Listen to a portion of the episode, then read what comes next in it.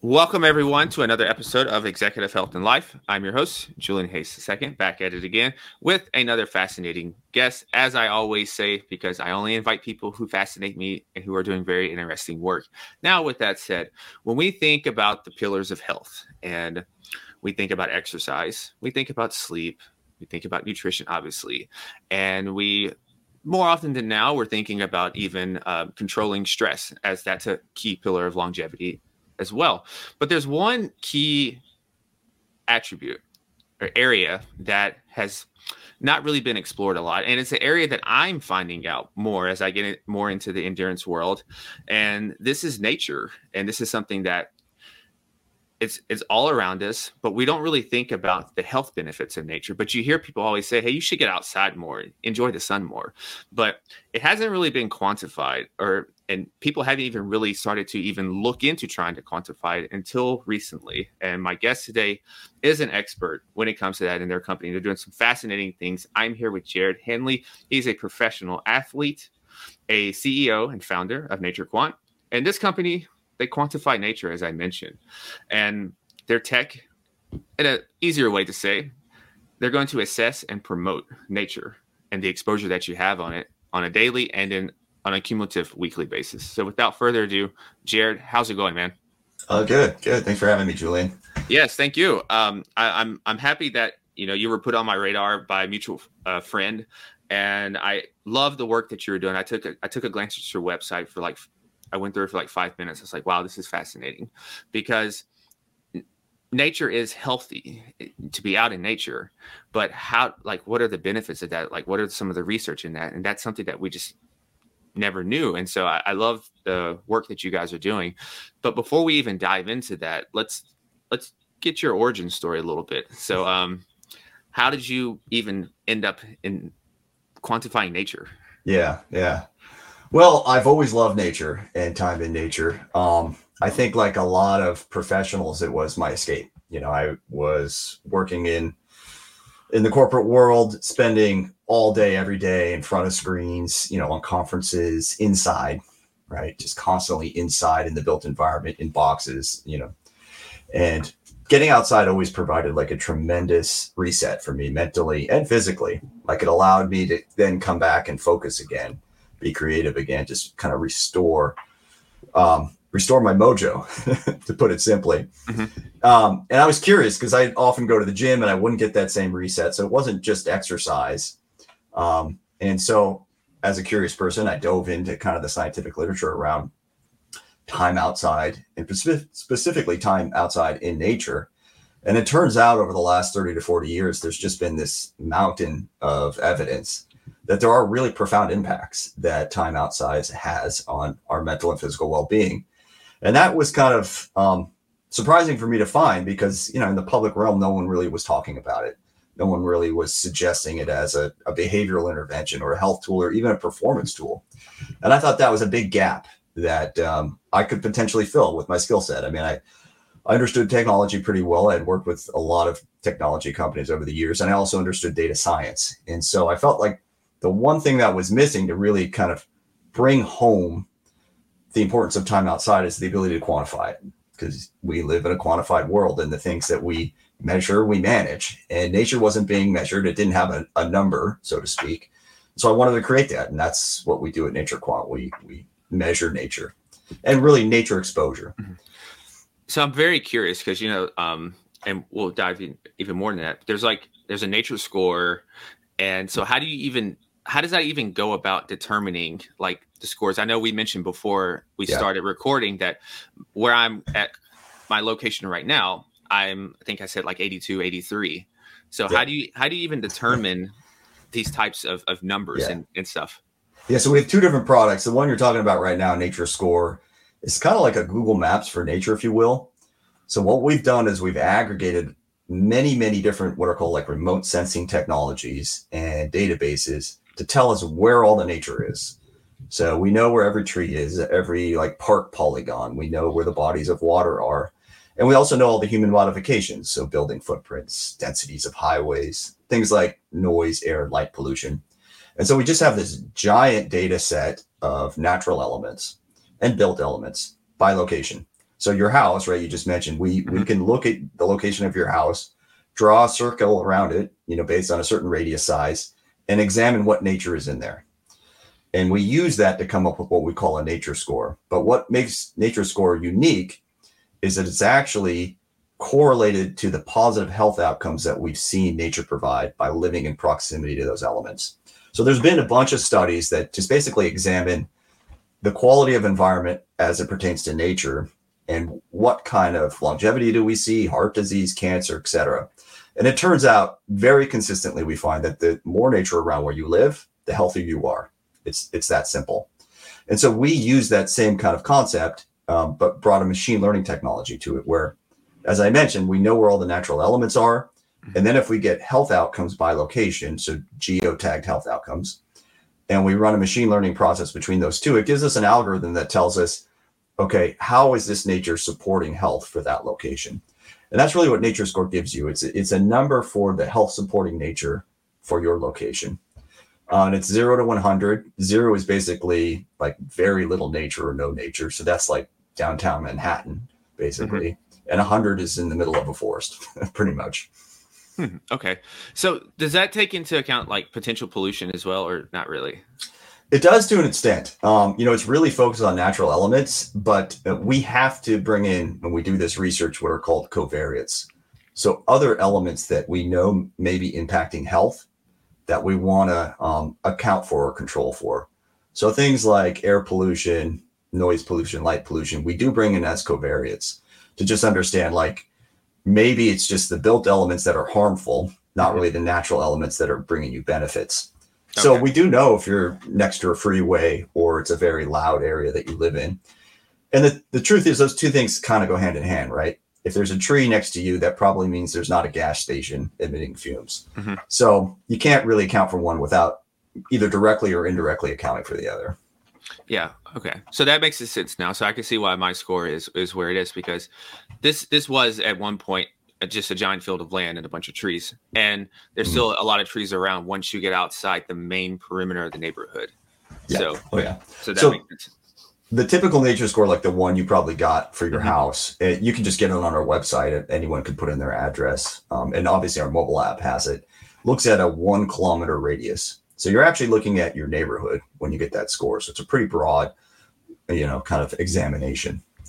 Um, so that's why sometimes there are people, it's either higher or lower because they, they're thinking about the trees right in front of their house. But we've actually seen that having a park even within 500 meters or trees, you know, a fair distance from your house can still bestow benefit.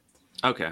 And we're trying to figure out why. I mean, you know, maybe the trees are filtering the air and you know, right better air quality. Maybe they provide a cooling effect. Um, we do know they do that, but we, we're not sure if that's really why we see these better health benefits. Mm-hmm. Um, or maybe the more nature is just an indication that there's less harmful built elements, right? So there's there's a lot going on in these models that we're trying to parse apart to really understand how can we build healthier cities. Mm-hmm. Yeah, and I saw, I saw that um, there's also a um, just to continue on the app here in the score that there's weekly there's weekly goals that you can set for yourself. And so um, was that by coming to a conclusion with research as well that having a certain amount yeah. of time out in throughout nature for a week? Yeah. So now you're talking about Nature Dose, which is okay. our mobile application, mm-hmm. um, which anyone can get. It's it's in the app stores. And what that really is, is a measurement of your individual time indoors, outdoors, and then when you're outdoors, what kind of environment you are in, like how built versus natural is it? And so that's a, a minute by minute measurement, usually for the week, kind of like a 10,000 step count goal. Mm-hmm. So you say, you know, I want to be outside two hours a week um, in nature, and then it passively tracks your progress against that. And so that um, you really set your own goal. The the scientific consensus right now seems to be that a minimum amount of time in nature that people should strive for each week is about two hours so 120 minutes. We we do see more benefits if you can get outside more but that's kind of the, the minimum goal that we kind of suggest as a starting point and then you know the app obviously just tracks your progress you can see how you're doing you know relative mm-hmm. to your goal and then we are in clinical trials with that uh, to really understand are people sleeping better? Are they happier? Are they less sick? Um, you know, are they performing better, better cognitively, either at work or in school when they get outside? And so far, pretty consistently, that is the case. Mm-hmm. Yeah, I agree. Yeah. Especially, let's see, because I, I used to be like a city boy. Like outside is not my thing at all. and the only reason I really started appreciating outside is running because there's no way I'm just going to run on a treadmill for hours on hours. No way. yeah. And so, but I did notice, like you mentioned earlier, that when you go to a gym, you lift weights, there's a different type of feeling that you get compared to where you go outside.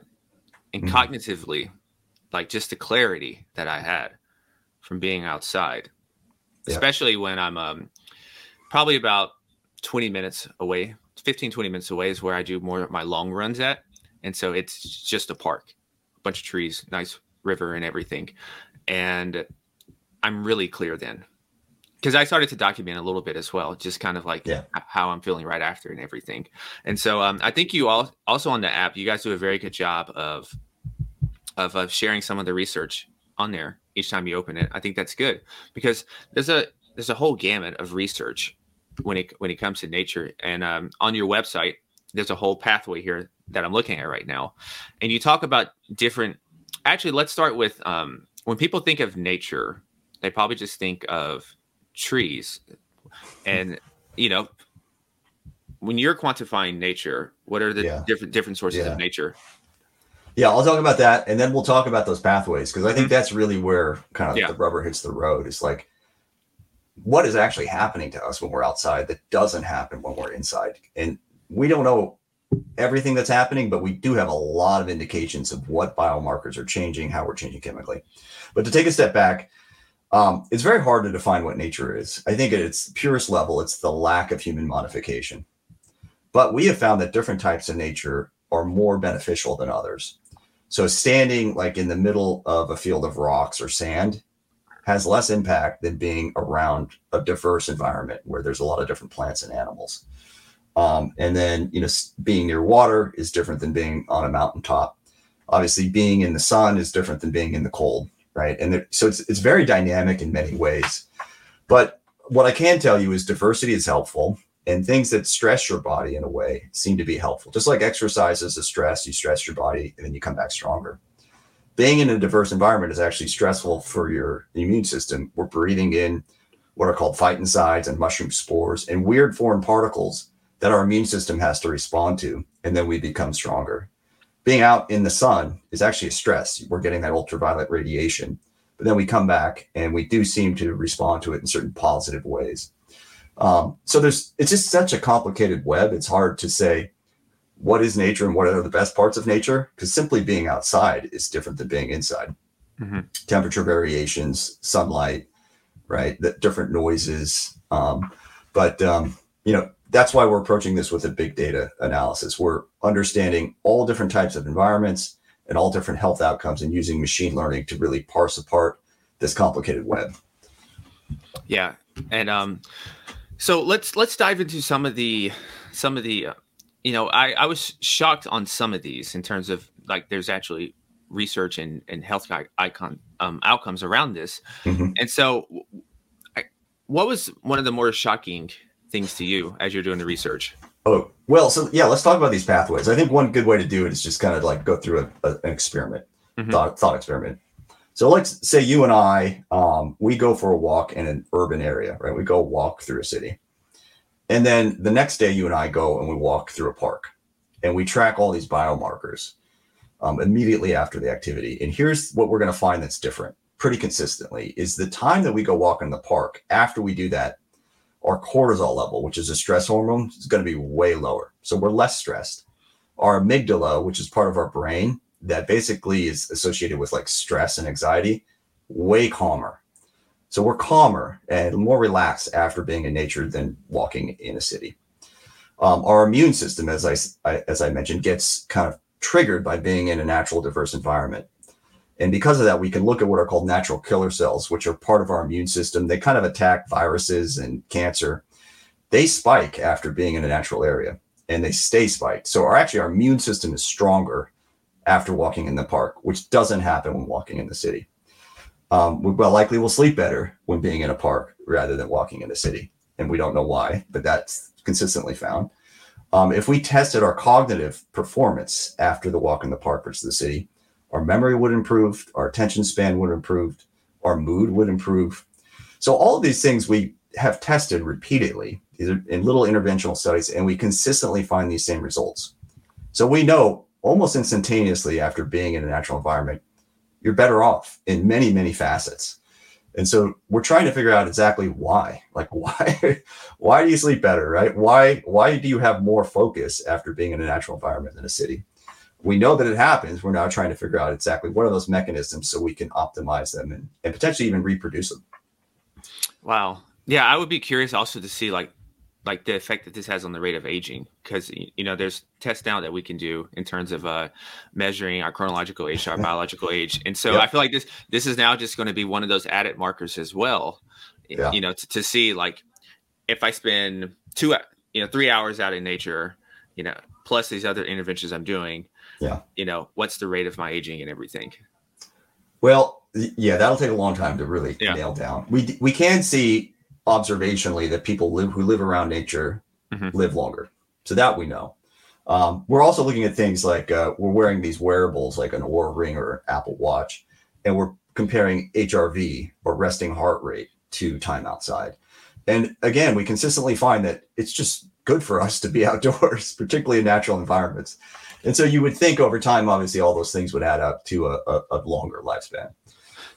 So that's interesting. You mentioned the heart rate and HRV. So um, the app does it connect? Um, does it connect to some of the different apps and uh, um, right we, now? We are working on some of that, so you can actually on the back end like share your nature dose data with your Oura Ring data, or share your. We, we have an integration with Strava right now, and we want to do the same with like the the Apple Health Suite or Google Fit, for example. But right now, the way we're doing that is in clinical trials. So we have cohorts of college students or nurses, and they're all using the app and wearing these smart wearables. And we're collecting the data and then publishing the correlations or associations between time outside and you know stress, if you will. You, yeah. you pick it. Yeah. yeah, I would be interested. I'll be interested to see that in terms of yeah. just the, the heart rate and HRV and yeah. kind of kind of what what nature does with that.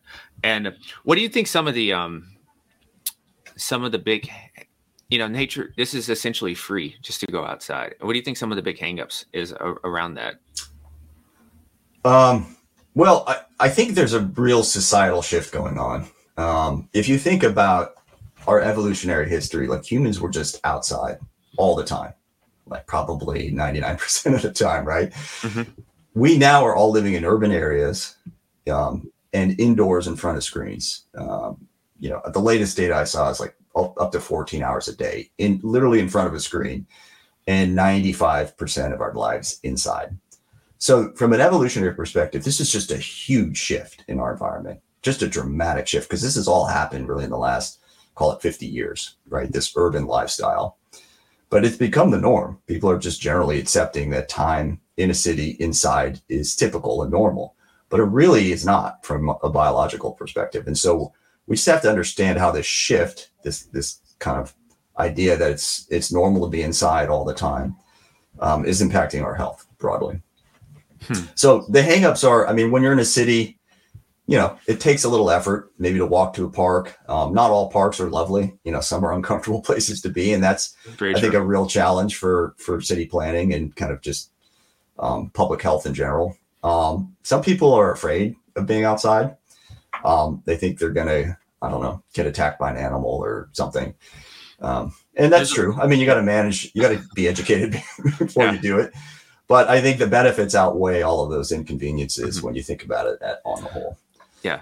I, I know this topic very, like, just a very small portion of it is like s- smart cities and, and like really designing cities with nature in it. So how do mm-hmm. you, how, how would you envision that if, if they like, they gave you the keys to design the city?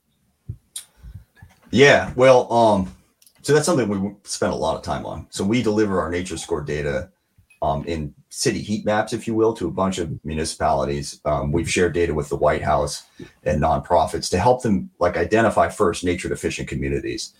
So communities just don't have access to nature or don't have enough trees, and then direct our efforts to correct those cities so that everyone has access to nature in their immediate proximity. So you literally can go outside and hopefully see a few trees and walk there's this 10 minute walk challenge. Walk within 10 minutes of your house and get to some kind of green area, some kind of park.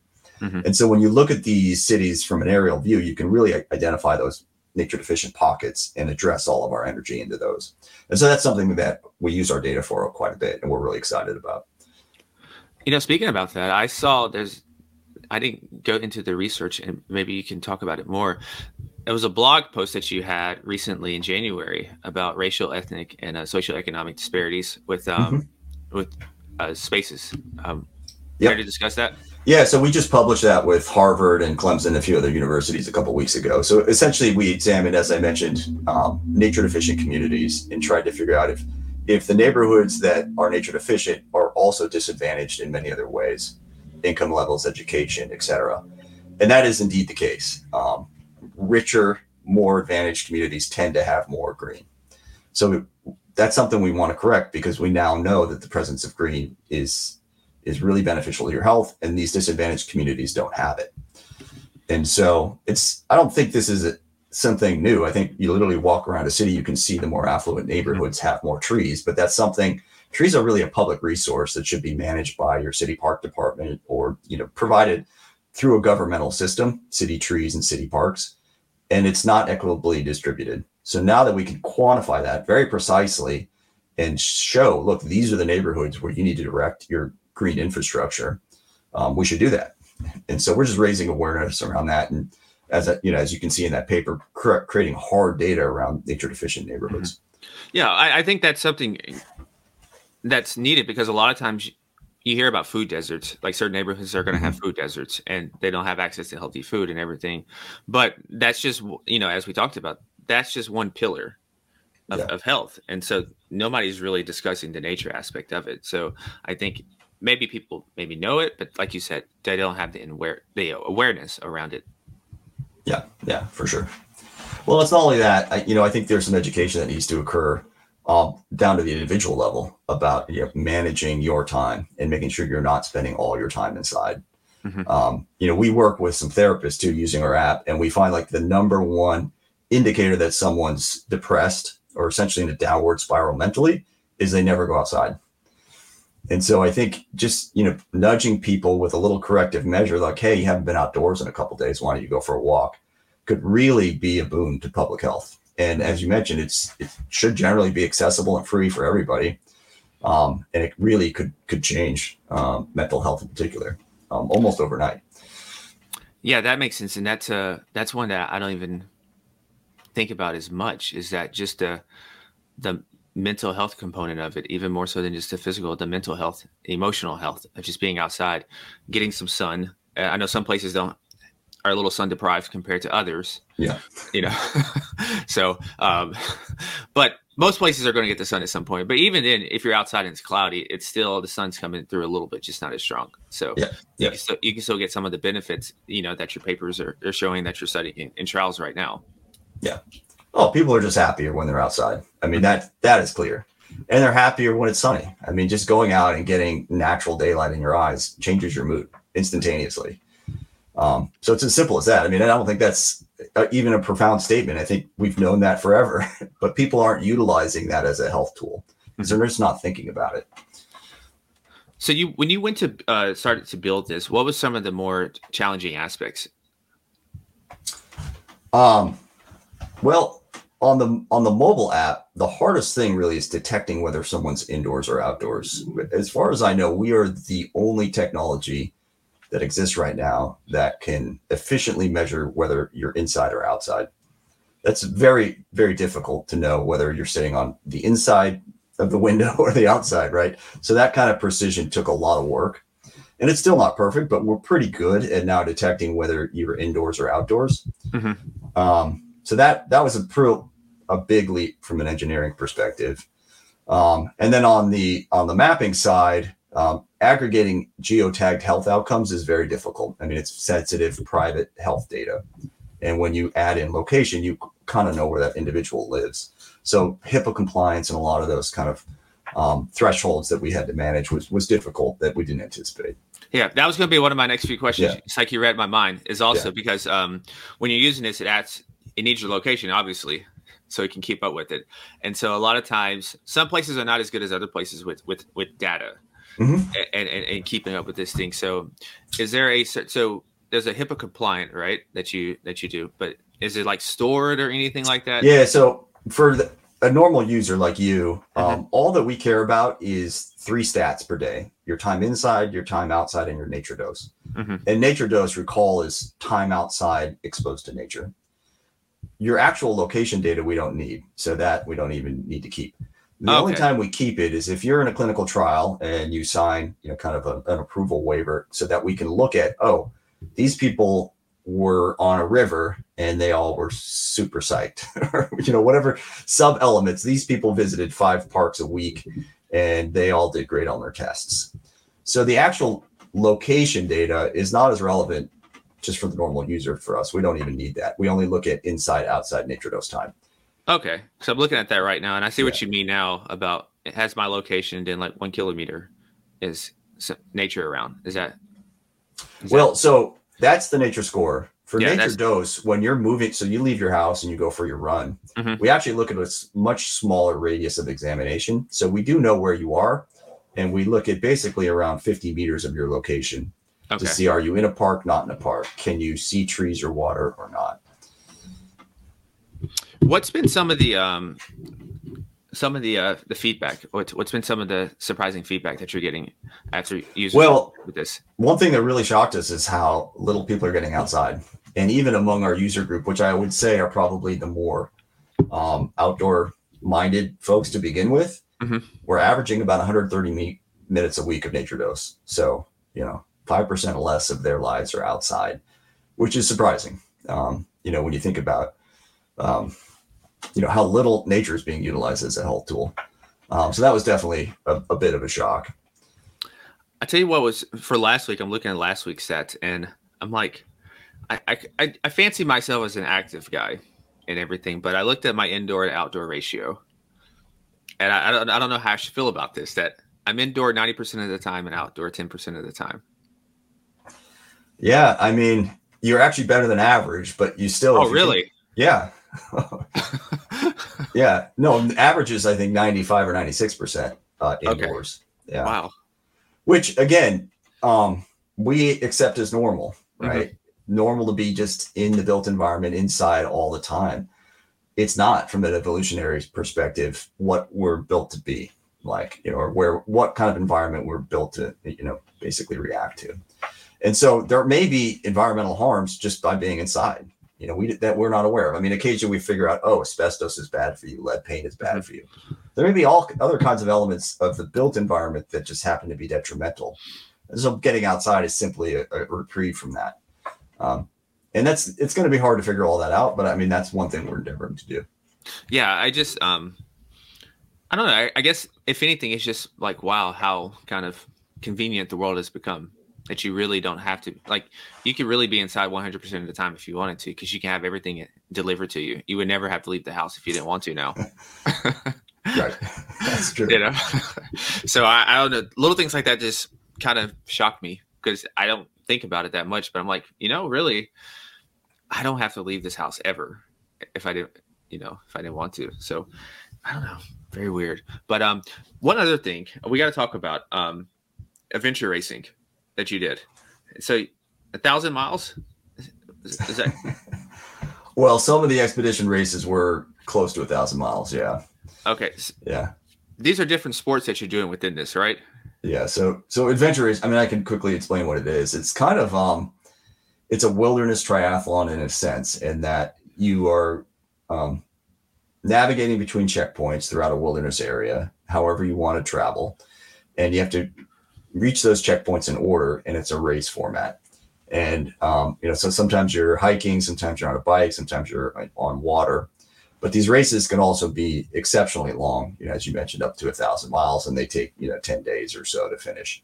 So it's kind of like a backpacking trip or like an expedition in a race format. Um, and that that's the kind of adventure racing that I used to like basically focus on more than anything else. So as you can tell, I love being in nature, and that was one great way to see a lot of nature very quickly. Yeah, absolutely. I would Yeah. say so. So I, I you know, I, I'm sure you get some kind of benefit out of like adventure racing and endurance work that has translated over to kind of the work you're doing now, even just your professional career. So, what are some of the lessons that have uh, helped you in that regard? Yeah, well, I mean, the first is that you know we as humans are capable of far more than I think we give ourselves credit for. If you're willing to, you know, be uncomfortable for a while, I think you can you can do quite a bit. And you know, building NatureQuant is a grind. It's a lot of work, um, and it and it's often slow and frustrating. So I think just using that like sense of resilience and determination that you kind of get, you know, through some of these hard wilderness experiences definitely translates. Mm-hmm. Um, the other thing is adventure racing is a team sport, so you don't you're not out there by yourself for ten days. You're, you're usually in a group of four. Oh, and, okay. and everyone is desperately tired and hungry and sunburned and you name it, and you still have to cooperate um, and kind of work as a team to achieve whatever you're trying to do. And so I think that the lessons of teamwork and you know kind of working together also translate really well into everyday life. Okay, you know, I I was watching a video on YouTube. Uh, it was a hundred mile race, and in a nutshell, it looked like a team environment as well, where because they had people at the different checkpoints to kind of have food and everything for them. Mm-hmm. So, um, it's interesting. I have a little bit of ways before I, I get to that level. I yeah. think. I hope. I hope I don't get. I hope I don't catch that bug. I think I am. Well, let me step back from that, and I I think there's value in being uncomfortable mm-hmm. in many ways, and um, you know, exercise obviously is uncomfortable stresses of various kinds can be healthy, like exercise, like being in a hot environment or a cold environment. I think we as humans are incredibly adaptive and we respond to those stresses and come back stronger. Um, and so, you know, and you know, obviously being in nature is is a stress in a way. Mm-hmm. Um, it's not as comfortable as sitting on a couch. Um, and so we we take that stress and we come back and we get benefit from it. Yeah, and I think this is once again one of the reasons why I love data is that it it it shows you how you're living and it, it mm-hmm. doesn't have any biases or anything you know so I, I, think for a lot of people you know it's eye-opening to see just how much you spend time inside and yeah. how little time you, you spend outside it, it's a it's a shock and so um and so one of the things now is um as we look into the future what are um in maybe you don't even know this yet what are some things that you're looking forward to maybe thinking about adding with the app or, or further uh, enhancing? Yeah. So as we discussed a little bit, I really am excited about pairing our data with all the other kind of biomarkers that people are tracking, mm-hmm. sleep quality, resting heart rate, um, and to the extent that you can get a sense of mood, um, that'd be great. Because once you lay the data side by side, as we do in our in our research, you just see how tightly associated they are, how much impact time outside has on all all other aspects of your health. And so I think aggregating that, like, you know, one thing we joke about is we'd love to be the fourth ring on the Apple Watch, right? Mm-hmm. So people think about, you know, standing steps. They should also think about getting outside occasionally because we we think it's just as important. And once all that data is lined up side by side and your Oura ring or your your Google Fit says, hey, you haven't been outside, why don't you go for a walk or you know go get some sunlight? We know you'll be able to focus afterwards. And it just becomes a you know kind of an everyday household concept of the nature dose being a normal behavioral metric that's important to track to optimize your health. Um, that's where it's I'm, I'm hoping this can go. Yeah. And um out of a personal curiosity how did how hard is it to get like clinical trials started?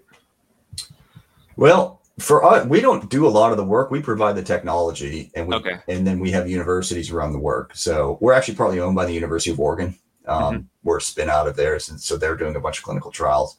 Um, Harvard, Clemson, Texas A&M, a bunch of different universities are excited about what our technology can do because it's entirely novel. Up until now, it was almost impossible to just even know how often people are inside or outside, mm-hmm. let alone like what natural environments are they in.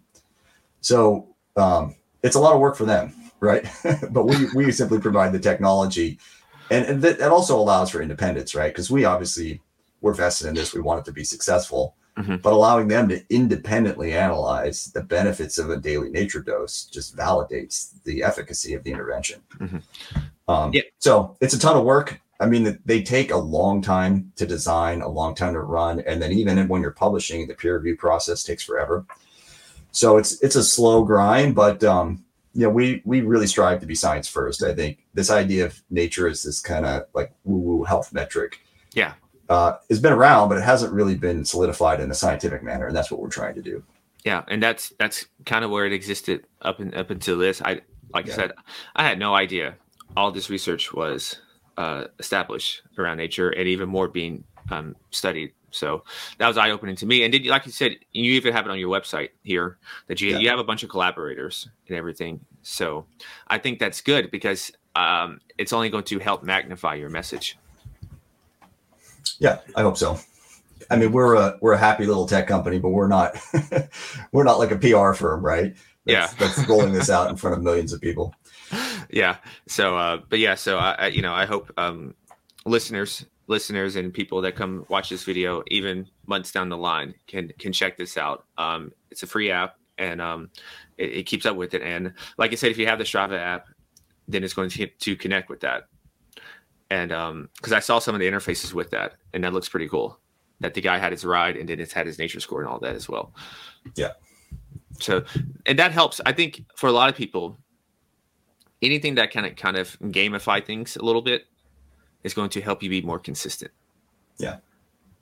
Well, beyond that, I mean, some other visions you talked about that we have for the future is we're trying to demonstrate that simply by getting people to go outside, you reduce healthcare expenditures. Because mm-hmm. ultimately, if you think about healthcare in the US, you know, it's just like this economic driven model, right? It's not a lot of preventative medicine, tell people to, you know, exercise or change their diet. It's like sell, sell drugs, sell sell services. Mm-hmm. So one of the things that we're trying to, to demonstrate to insurance companies is look, if you motivate your members to just get a daily nature dose, they're going to cost you less because they're going to be healthier, they're going to have less doctor visits, etc. Mm-hmm. Um, so I could see this eventually proving out economically, just being a cost saving mechanisms for the healthcare infrastructure, uh, just getting people outside, yeah, because right? it's basically free. so that's one of the beauties of it. That's a, that's a great future. So yeah. as you're as you're getting your your um your recommendations, your your prescription to, to help mm-hmm. with your health, and the person has on there twenty to thirty minutes outside. Yeah, and your insurance premiums yeah. go down if you get your weekly nature dose. Right? Mm-hmm. It's it's that simple. Yeah, I, I love that. And so as we get ready to wrap up here, uh, wh- where is some other where can listeners keep up with you and and all that good stuff? Yeah, well, I'm on LinkedIn, Jared Hanley. Um, I, I always love talking to people about this or different applications of our technology. So, so please reach out. Um, you know, I would love people to try out the app and give us feedback. You know, we're we're really developing it now. I mean, the core technology is there, but we're trying to make mm-hmm. it more engaging, more fun. So it's called Nature Dose. It's in the the iOS and the Android app stores. And then, you know, naturequant.com is our website. Um, there's a lot of references to the research and kind of an overview of our technology there as well. Yeah, it's a it's a beautiful app, and um, I this is a pretty cool study that just came up when I opened this. It's about blood pressure management. So just by sitting or relaxing in a forest, participants experience a drop in blood pressure of over ten points. Oh yeah, yeah. That's, that's We're in a clinical trial with the cardiovascular disease patients right now. Wow. So just telling them to go sit in a park because we think it's going to improve their heart health. Mm-hmm.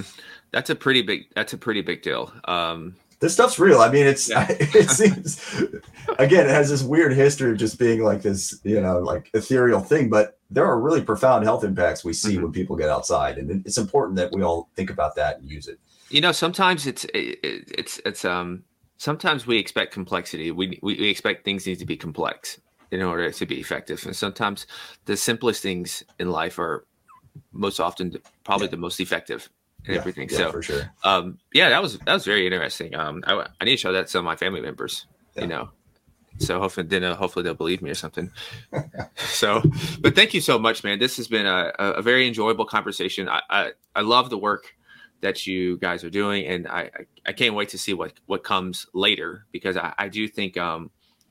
Uh, this is a, a pillar that needs to be added on there when we when we talk about well, health and everything. So, um, you know, thank you for thank you for joining me. And yeah. any any lasting remarks or anything I forgot to ask uh, that you think needs to be covered, please let me know right now. No, I think we covered it. So thank you for having me on, Julian. Mm-hmm. It's great. Thank you. Thank you so much. And for the listeners out there, I would have all this in the show notes. Uh, whether you pay attention and get it a week from now, or you're just discovering this maybe months down the road, go check this out. Get healthier and get outside. And so until next time, stay awesome, be limitless, and go be the CEO of your health and your life. Peace.